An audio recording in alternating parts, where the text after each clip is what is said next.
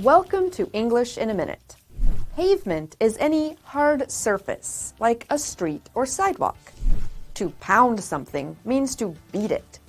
But what could pound the pavement mean? I heard you're helping Enrico find a job. Yes, yes, I am. And how's that going? Well, I had him pound the pavement all day yesterday, and now he has many job leads.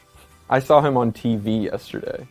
He was at the baseball game, and it was a very long game.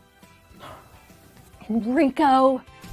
When you pound the pavement, you walk on a lot of city streets to get something done. You can do this for all sorts of reasons. But the most common way we use this phrase is when talking about looking for employment.